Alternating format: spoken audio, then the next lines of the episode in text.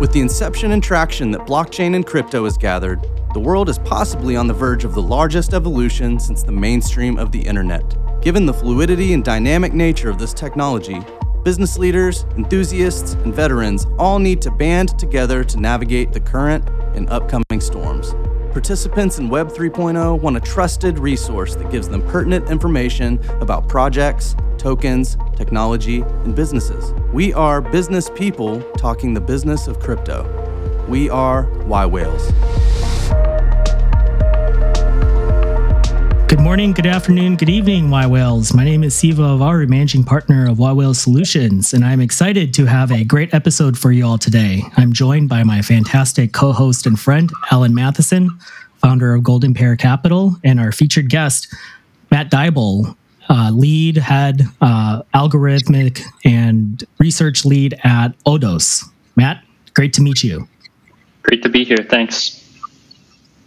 So let's get started. What is Odos?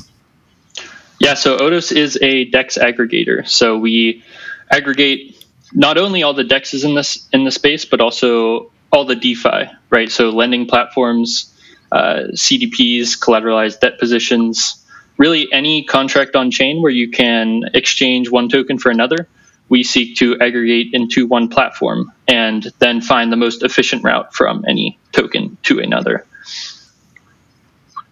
Awesome. Yeah, it's pretty intriguing on your website. I noticed that it's like Odos looks for non-linear paths to execute trades. And I do have to admit, I scratched my head a little bit until I was poking around with the product, which is really fantastic. It's really neat. But yeah, do you want to go in a little bit more into detail about, you know, there's so many DEX aggregators out there at the moment.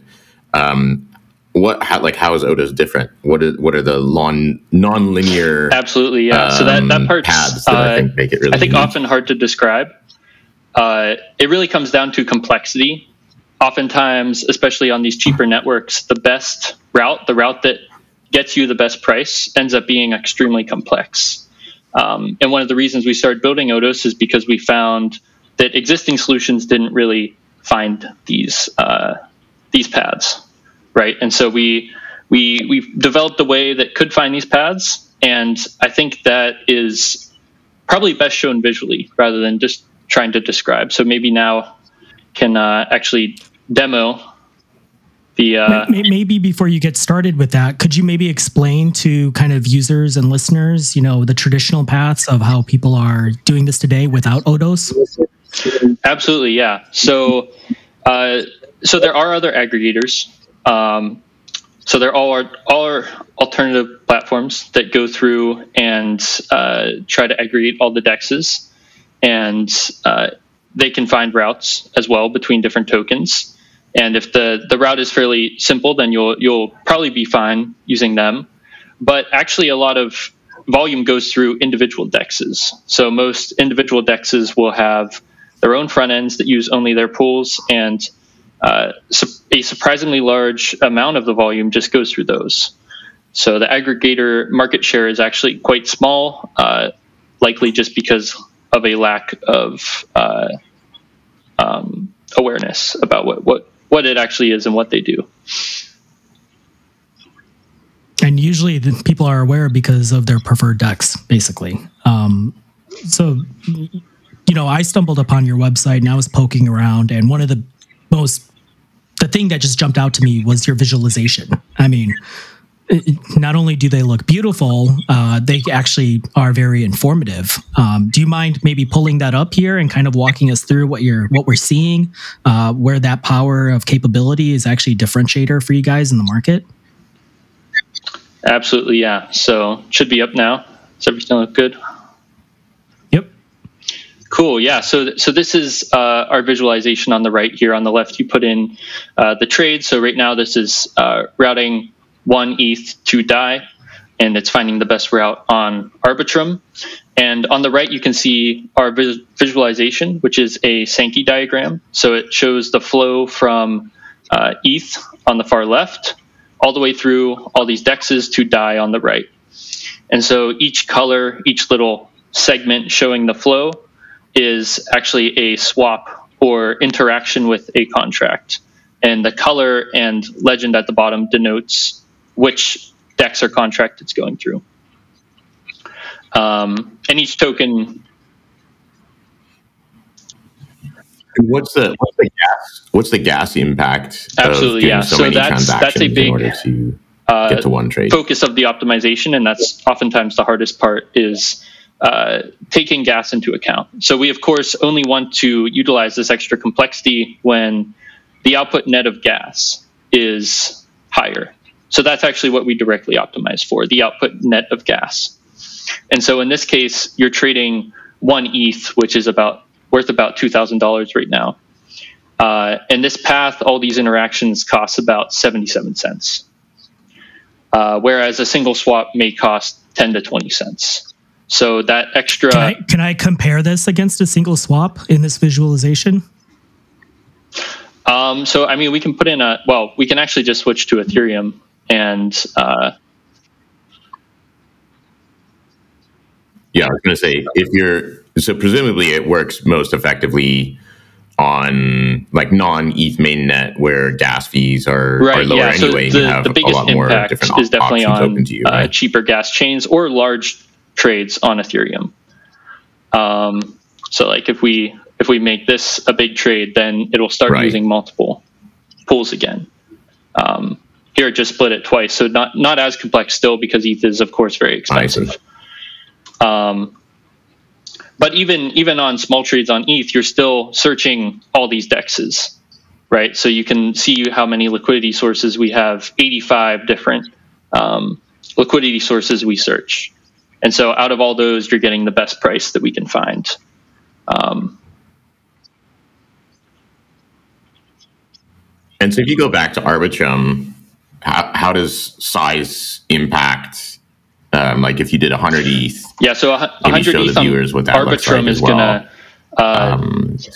dry things up a lot. It's gonna make it such that like really we only care at that point about the biggest pools, right? And so you're not seeing like as much interweaving and complexity, but you are seeing lots of pools being utilized. Yeah, and there's still some complexity. Yeah. It'll vary a lot depending on the current state of the market and the specific pair. There's lots of variables, of course.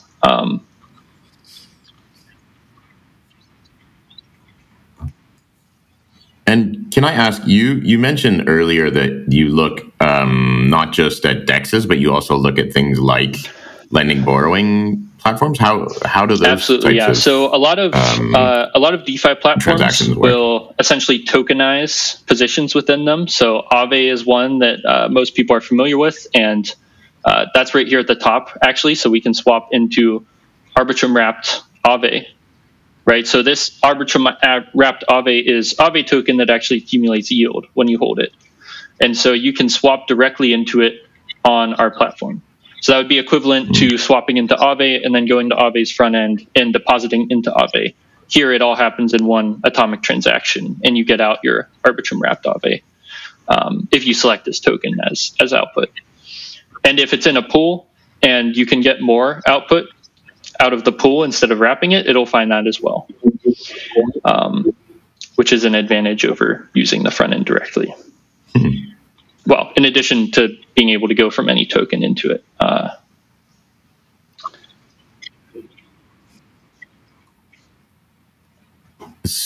It's fascinating. So when did you guys launch the product? And can you talk a little bit about how it was born, why you guys decided to get into, again, quite a competitive market.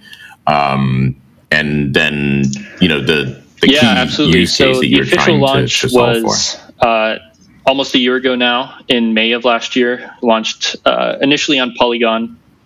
And I think I touched on this briefly, but our reason for launching was that we noticed that existing solutions didn't really search this level of complexity, and we were able to develop a sort of proof of concept that was. And so we sort of developed that into a product that was, again, released last May, and we've been sort of building it up, adding as much liquidity as possible, adding more chains. We're now on 6 chains.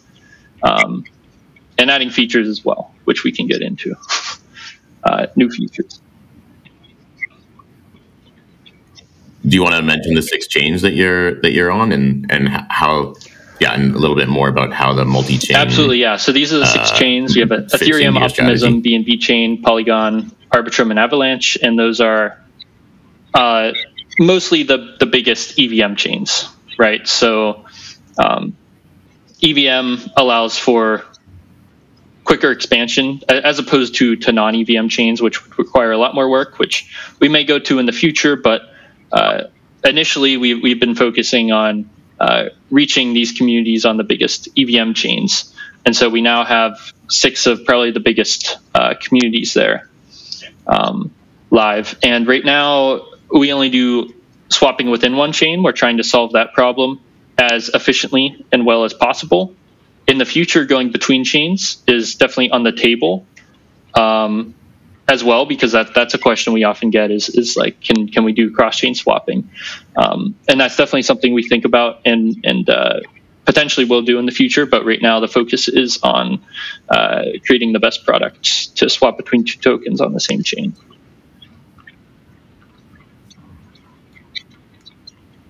And are you adding other chains? Are you looking at, I mean, I know obviously you guys have a lot of background. We'll talk more about background, but a lot of the researchers that you guys that you work with on a daily basis are quite involved in ZK. Are you looking at, for instance, so we're definitely looking at ZK Sync. I think that one's or other chains fairly locked in for a launch at some point, depending on how things go there. There's, of course, Polygon ZK EVM and others to launch later, probably this year, like Scroll. I think all of those are definitely on the table. For us, it's really a question of how much of an ecosystem is there, how much of a DeFi ecosystem is there, because Odos provides more and more value the more robust and complex the DeFi ecosystem is. And so we prioritize launch on chains once they have that in place. And just, it also, of course, question. I was just going to say it speaks to a number of users as well, but.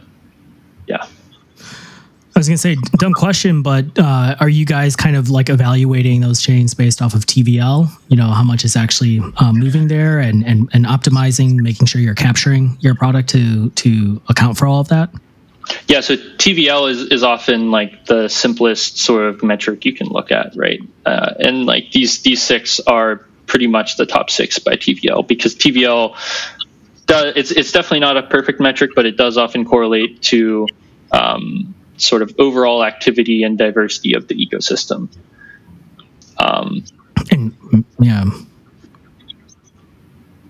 Yeah, I mean, like, you need good solid DEX volume, right? You need volume across different venues, like, in order to get the most out of your out of the tech you built, right?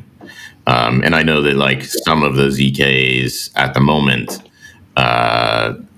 still just don't have even a decent number of tokens, native tokens, which is, I guess, right. So I mean, like we can launch on any EVM chain, right? You're just going to get like paths like we saw on Ethereum, except it's not because gas is expensive. It's just because there's not really that many options to search, right? So that's really the trade-off. Yeah, I know a big, worry for a lot of noobs. I guess we can qualify them when they start getting into the world of DeFi, and especially with DEX aggregators, is how do I maintain full custody or control of my funds during a swap? How are you guys addressing that? Yeah, absolutely. I think that's a huge. That's one of the biggest value propositions of DEXs in general, right? Is that you never lose custody. You never have to trust us or anyone to hold your funds, right? So you execute one transaction, it goes from your wallet, goes through all of these exchanges, it goes through a final check to make sure that you got out what you were promised, and then it goes back into your wallet. And all of that is like one executed all or nothing chunk of code. And so as long as that check happens at the end, you're guaranteed exactly whatever you're signing, whatever exchange you're signing is going to happen or not happen. And that's extremely valuable, especially in the context of all the centralized platforms that are misappropriating users' funds and going under.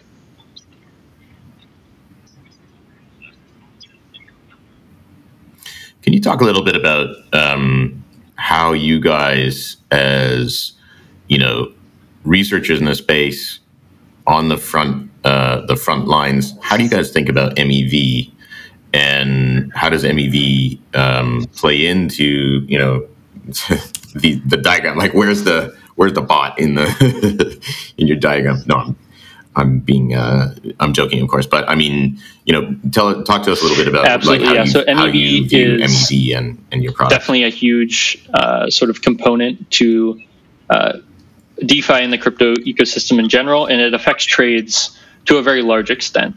And so we are definitely looking into ways to, specifically to make that experience better for our users. And we have a couple things in the pipeline there to make sure, for instance, slippage is set correctly, or to potentially make using private relays easier. Because you can, of course, do that now, but the UX is really terrible, right? You have to open up MetaMask, go to the network, and like switch out your RPC. And in reality, no one really does that, even though they can, right? So we're looking into ways. That's a big point you just touched on, especially again as you're exploring this space. The user experience is just it's complicated, it's convoluted, and. So what have you done to optimize for that, to promote a much better user experience? Yeah, so one is, I think this visualization is a component, right? Showing what's happening in hopefully a way that's visually appealing, but also actually shows you what's going on in a way that you can kind of just look at this and see, get a high-level intuition of the flow of where your money's going. That's sort of just a nice-to-have. The actual swap flow is something we've definitely focused on a lot. So making sure that the UI is fairly simple. There's some information that needs to be there that is useful, but cutting down on extra information has been a big focus. And then just making the whole swap flow as simple and easy as possible. And we're, of course, constrained by third-party applications we rely on, like wallets, that often make that process a lot harder. And that's... we don't have a lot of control there, other than like making our own wallet, which is unfortunate, but we can definitely continue to improve in all of those areas. And that's definitely extremely important, I would say. Well, I mean, hopefully with ERC-4337, wallet abstraction, account abstraction does improve the wallet experience, but I totally agree. But coming back to that, like the user experience, as Siva mentioned, I run a crypto hedge fund. And one of the things is, especially when you're dealing in size, inevitably you end up with like dust in your wallet. And I thought that was one of the really cool applications that you've built, is that you can do multi-token swap for multi-tokens.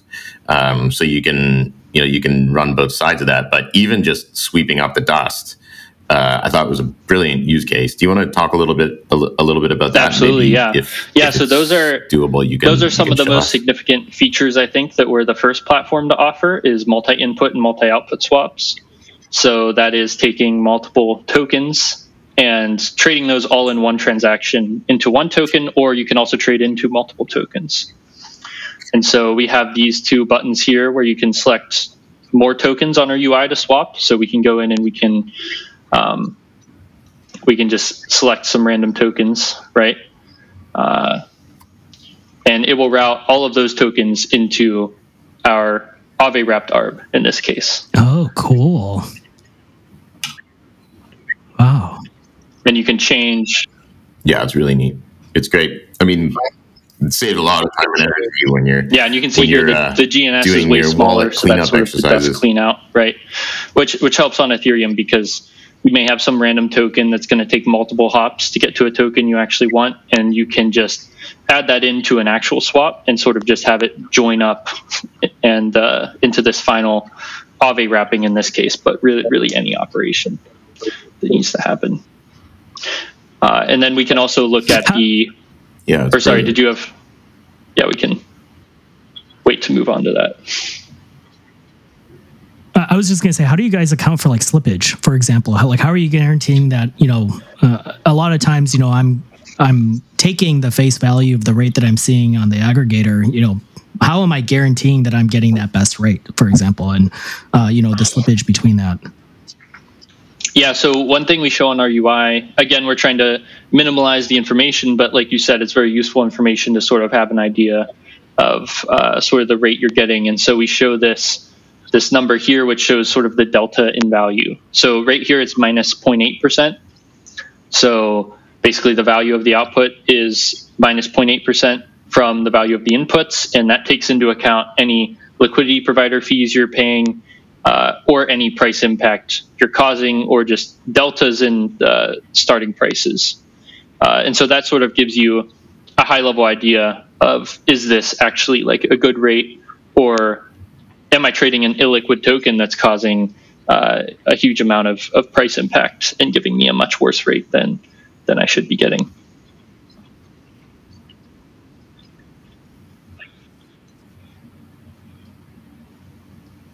I guess linked to that, and another thing that I thought was really interesting that you guys have done, and I know it's not your core, but I thought it'd be really neat for viewers to take a look at, is your arbitrage project, I guess. I just thought it was fascinating. Can you maybe speak a little bit to that? Yeah. Maybe you can show it as well. So that's sort of a hedge fund. I was like, "Whoa, this is cool." Yeah, we can switch over to that. So that's sort of what. It didn't switch. I'll have to switch over to that. So this is sort of MEV in general. We talked about improving the UX of MEV on the actual platform. The other aspect of MEV is just like actual capture or participation in it in some way. And that sort of interest in that is sort of what kicked off this exploration in some ways. So Odos or our entry into DeFi from sort of the other activities we were doing in the crypto space was sort of arbitrage, right? So we can, there's all these decentralized exchanges and you can do some really neat things sort of exactly, and there's a lot of qualities of blockchain that make it really interesting compared to traditional finance, where at least to me it seems very opaque and hard to sort of participate in. You need a lot of infrastructure and such to participate in it there. But within DeFi, you can really sort of get all the information. Everyone's on a level playing field, and then there's very cool tools like flash loans where you can get the capital you need to collect the profits, get the starting capital to execute an arbitrage path.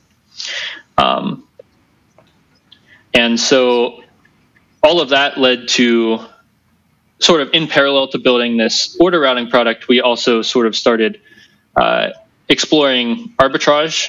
We did some single chain arbitrage, but then we got interested in this idea of cross-chain arbitrage, which seemed much more untapped because there's a lot of challenges and issues when trying to capture that. But that's sort of been an ongoing research project in addition to building this main Odos order routing product, has been building this sort of arbitrage tracking research tool. And so that's what you're seeing right here now. So this is running across 8 chains right now, pictured here. And so we track, specifically this is limited to Unity V2 clones because it allows for some significant optimizations in terms of the route finding and arbitrage calculation. So it's calculating, I believe it's right here, 34.8 million linear paths.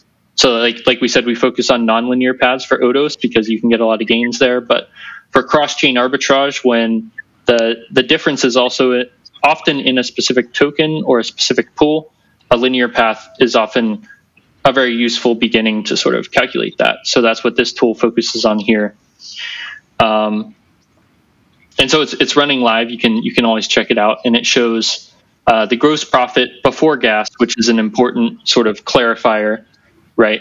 But the gross profit before gas of executing this route through these DEXs. And so this one is $4. A lot of swaps on Ethereum, so you'd probably spend more than $4 in gas, which is an important clarifier and probably why it's still sitting here. The ones that are pretty big do go away, of course, because someone captures it one way or another, but it is surprising sometimes how long they stick around. And so we have this leaderboard section, which is perhaps more interesting, and this shows sort of the highest ones that have been calculated. So this one is between BNB and Phantom, and you could have made a $400 profit swapping in these two pools earlier today. We also have the week, where I guess not much has happened this week because the top opportunity is the same. But we also have all time, and that's where some of the really big opportunities come in. So this one actually isn't. And is this capturing a trade that's already happened, or a theoretical time point, a timestamp of when it would have been most optimal to execute upon? Right. Yeah. That's an important clarification as well. This is all just calculated arbitrage, so it's not captured. It was likely captured by someone, maybe not in this exact way. Eventually it went away, so someone swapped in those pools and sort of equalized them, but this is the optimal way to calculate arbitrage for this specific path. So there's to clarify, there's depending on the path, there's an optimal input through that path that maximizes your arbitrage profit. And so that's what this is calculating and showing here. I look forward to the trade now button when you can trade your 77,000 DAI for the 630,000 DAI. I know. Yeah. I'm just I'm hoping you just click this right now. So I can... Yeah, just text me. Yeah, so there's a lot of... That's something we hear a lot because, of course, that would be great, right? And it's something we're actively looking into, either capturing it ourselves, because we're not right now. We're just tracking it. Or productizing it in some way so that people with capital, since you can't use flash loans here on cross-chain trades, you need capital. And that's one of the main challenges. So potentially it could be productized towards that. There's a lot of challenges with that, right? One challenge is that only one person gets it. So if you're productizing it, you can only sell it to one person. You could have an auction of some sort maybe, but... at the end of the day, only one person is going to actually purchase it. So it's not super scalable in that respect. And it's hard to guarantee the user experience because you don't... What? You could fund the pool. Yeah, so that's one interesting... Where the capital gets... That's one interesting idea is having people fund pools and then we execute it and then... give the profits out to the LPs. That's one direction we have explored and probably will continue exploring. Yeah. But then that probably raises an interesting question then, right? Because now you're starting to get into securities, exchanges and that fun discussion. And as we know, the current environment, there's, let's just say the regulators are on a warpath, right? Yeah. Always a fun discussion. We definitely discuss that often and how that affects us. It's not really clear at this point in a lot of ways. But certainly sort of capturing arbitrage ourselves and productizing that in some way, I think, increases risks in that category. So that's absolutely another consideration there.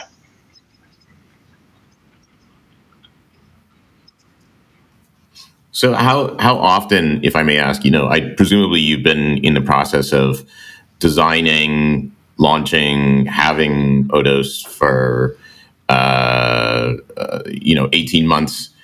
To what degree do regulators influence your design decisions now? Yeah, so the focus versus most of the focus up to now has just been building the best product. I think more and more we're starting to think about that aspect of things, and so there may be, I think, more and more we're definitely going to be taking that side of things into account, I think, I would say.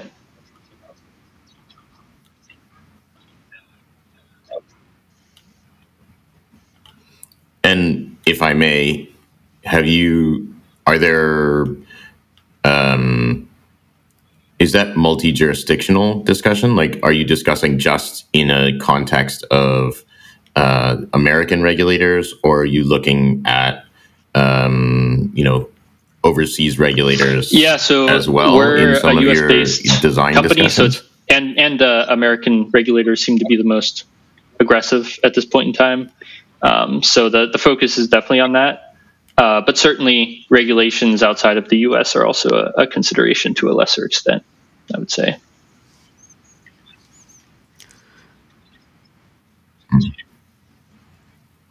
I mean, it's such a pervasive topic, and yet I think one of the things that we see is that a lot of teams are considering some degree of regulatory arbitrage as well. Just talking about arbitrage, there's also regulatory arbitrage. Right. You don't need the same kind of flowchart for that, but it is, it's also, I think, a topic that's influencing actual design decisions and structuring decisions. Since Odos is an aggregator and you're dealing with multiple tokens here, do you have to address issues such as like network congestion? When we start thinking about, HFT, high frequency trading environment, fulfillment of orders in a linear fashion, or, single threading, multicasting, blah, blah, blah, blah, blah. How do you guys kind of compensate or adjust for those variables? Yeah, so of course we're reliant on the network that the person is swapping on and utilizing Odos on for the actual finality, inclusion, execution of the trades. We definitely do have to deal with the ramifications of that. And so a big part of that is the gas price, right? That's really oftentimes what has the biggest effect on inclusion and speed of inclusion. And so setting that is definitely something that we keep a good eye on. And we definitely, I would say, err on the side of a slightly more aggressive gas price, because paying a little bit more for gas is often worth it to get a higher chance of a higher speed of inclusion. So on networks where there's some uncertainty, which is pretty much every L1, L2 is often now more and more are trying to like normalize the gas price, which is great. So it's usually constant on like Arbitrum, for example, but on L1s, it fluctuates a lot, right? And so we definitely err on the side of a more aggressive gas price to get traders included quicker, because that minimizes slippage and all the other negative externalities that occur.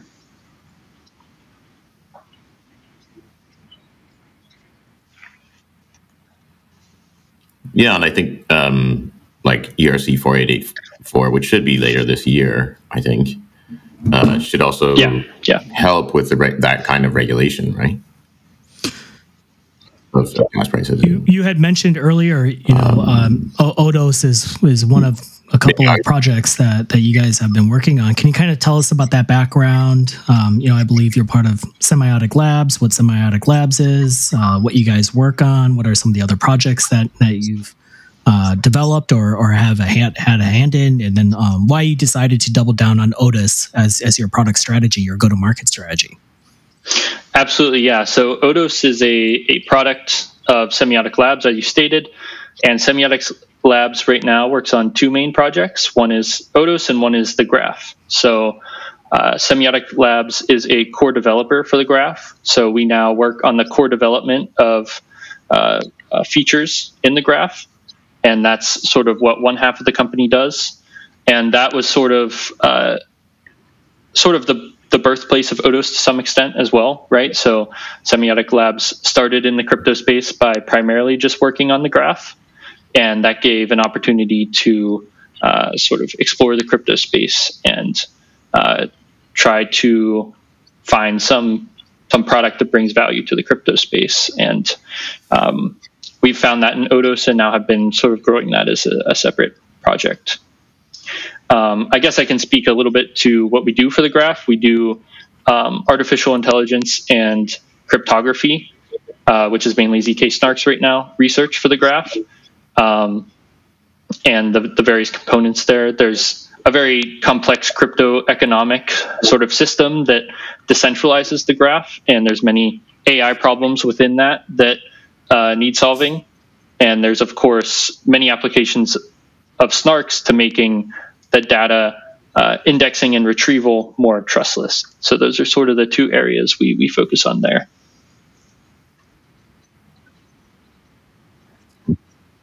Why the graph? What attracted you guys to the graph? Yeah, so I mean, the graph is an extremely vital piece of infrastructure, right? So like the infrastructure they built with the subgraphs and the indexing, it's something every project needs, right?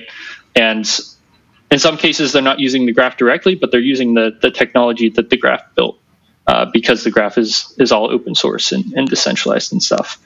So it's an extremely vital, that tech stack is an extremely vital part of the crypto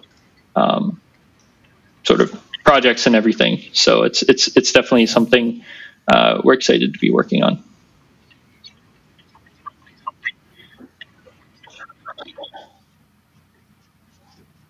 And maybe we could back up a little bit. Like, how did you get your start? Both, like, I mean, professionally with Semiotic.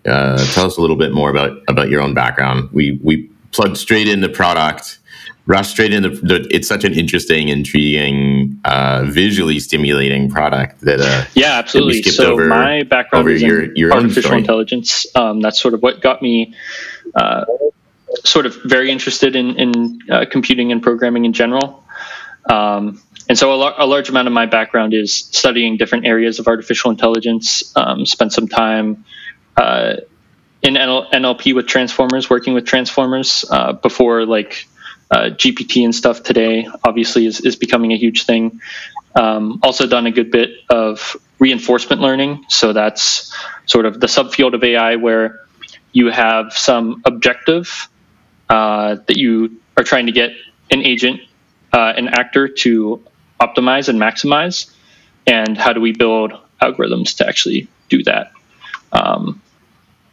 And so that track sort of led to eventually working with Semiotic Labs on the graph and the AI problems in that crypto economic environment that I mentioned. And so that was sort of my entry from AI into crypto. And now sort of from there into DeFi, right, more generally, once we sort of created this Odos product.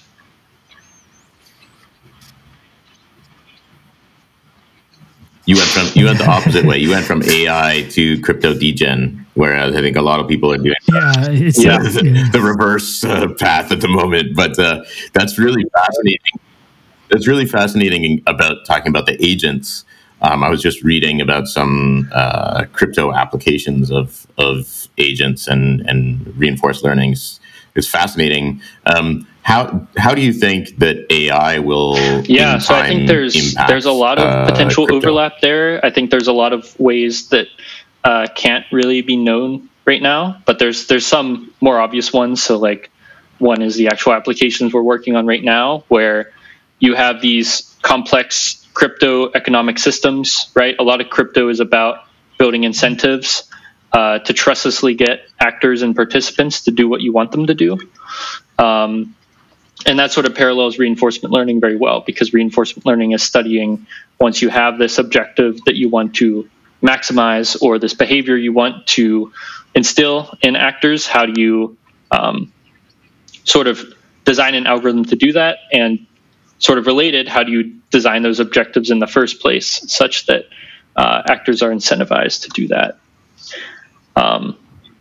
So that's like direct applications of RL right now. I think there's certainly more sort of future-looking things like combining sort of AI and blockchain more directly, which I don't know if I can speak as much about as far as how realistic that is. It's definitely very interesting. I think one thing that has come up a bit is like proving the predictions from an AI network. So using snarks with a neural net to sort of say, this is what this AI model thinks about this, and we can actually prove that that's what they think, or proving some other aspect of the AI training pipeline. So that I think is very interesting. Yeah. Since you're an AI expert, I'm going to throw you kind of a little curveball here, but where do you see AI and LLMs kind of impacting the TradFi space, or potential, low-hanging fruit opportunities for a lot of these traditional institutions to start playing around with that technology? Yeah. So, at this point, LLMs have sort of already exceeded my expectations. I didn't think that you could sort of reach this level of performance with sort of that technology. So I really, anything's game at this point. I know there's a model in relation to TradFi specifically. Bloomberg has made a model that I haven't looked at too deeply, but I know it's specifically pre-trained on financial things and can then perform extremely well on financial things. And I think, once you have this massive model that has some level of general performance, you can really do a lot with it once you can pre-train it on specific tasks. So that's sort of definitely something Semiotic is interested in general as well, in addition to, or in combination with the Graph. So this is great, Matt. I love what I've been seeing. So what else is coming down the pipe? What's some Odos alpha that you can drop on us here that, for example, like myself, and I know definitely Alan is probably going to play around with your product. And as we kind of get deeper and deeper to it, we kind of want to see where you guys are going, kind of what's rolling out here in the near future. Absolutely, yeah. So you can definitely expect to see the SOR platform continue to grow. More chains, more DEXs, more features likely there. One other big thing we're working on and we'll be rolling out more widely soon is a pricing service. So we already track all these DEXs, all this DeFi. Like I said, literally every way you can sort of convert one token to another on chain. And right now we find SOR paths between any two given tokens, but oftentimes you want to know just like what is the value of one token. And so we're going to be building out this service that gives that value, right? So it looks at all the pools we track, and using all of that information, it sort of computes one value for that token. And so that is it value. Sorry, just to clarify, is it value, or like you could pull other data like depth of liquidity? That information is also quite interesting. Absolutely, I think for us when we take a position, we're like, well, how much are we going to move the price, or yeah, could so liquidity problems getting in and out or whatever. Yeah, so I think the price is just the beginning. I think that's going to come first, but we're also going to continue building out sort of a suite of DeFi data products, right? Because again, we have all these things tracked, sort of, I would say the most extensive tracking of DeFi platforms, and we definitely want to provide not only those prices, but in-depth pool information, some of which can potentially tie back into SOR for liquidity depth for a specific pair. That might be best calculated by just sort of getting SOR paths at different input amounts. But we also definitely want to, we're going to continue looking into how to best package up all of this DeFi we're tracking and providing access to it through data APIs. That's cool. Who would be the end consumer of that data, you think? Yeah, so I think there's a lot of different parties depending on what subset of that you're interested in. I think I focused on those like single price value numbers because that's sort of that's very widely used already, right? So there's lots of sites that show that. You go to a specific token, and oftentimes you just want to know what's the value, right? And then if you know how many tokens, you can know the market cap. You can get lots of interesting information from that. So that I see extremely wide use for. Specific pool data and other derivative API products, as you mentioned, hedge funds or other platforms might be interested in. Anyone taking large positions or studying or using DeFi in any way will I think be interested in these sort of statistics and information about the DeFi they're using. Yeah, fair. Well, and that's an interesting point you just made. You know, you have the degens like Alan and the OGs that, you know, this is a no-brainer, but what are some of the hurdles that you think, you know, not only in the DeFi space and more specifically in the leveraging DEXs and aggregators and stuff like this, but also just to get more of a retail audience interested in products like these? What do you think are some of the hurdles that need to be resolved here to get, you know, what we think of like more counterparty volume, more volume in general traded on these platforms? Yeah, so I think a lot of that goes back to the UX, right? Making the UX as good as possible. A lot of it is just going to take time, I think, sort of getting more integrated, more adoption. There's sort of a lot of network effects involved in getting people to use what other people are using, right? So I think all of that is going to be important to continue to grow sort of retail adoption in addition to these more institutional or degen use cases. Hey, if there was a button I could click to execute that $411 profit right there, then I think that's a great example of a simple UX, a single transact, you know, single you know, call to action, right? Yeah, if only it was that simple. Yeah. Well, awesome, man. Well, you know, we've got a lot of investors here that listen to this call. We've got a lot of TradFi, you know, institutional players that are huge yWhalers and part of the community. You know, how do they get in touch with you? How do they participate and probably being involved with Odos? Tell us kind of that formal pathways. Absolutely, yeah. So we are planning on probably raising soon. There aren't a lot of details I can share with that right now, but it would be great for anyone interested to get in touch so we could explore further. We have a general purpose contact address at abc@odos.xyz. So you can definitely use that email address, or you can contact me directly at matt@semiotic.ai.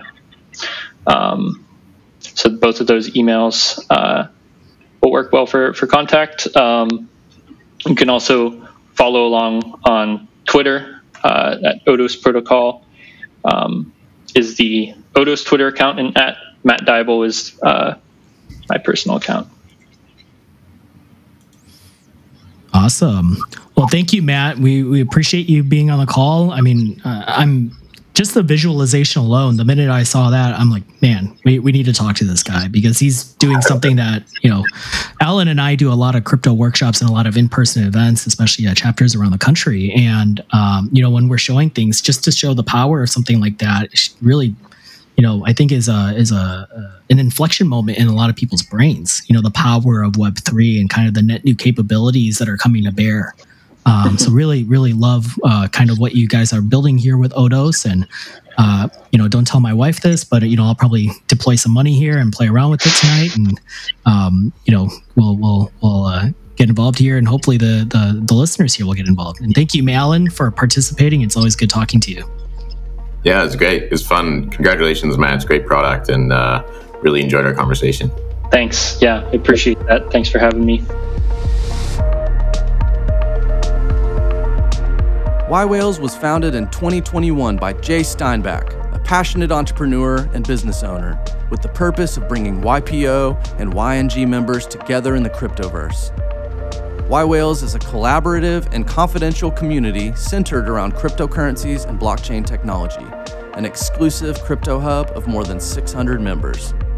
To be notified when we release new content, please subscribe to our show in your preferred listening app.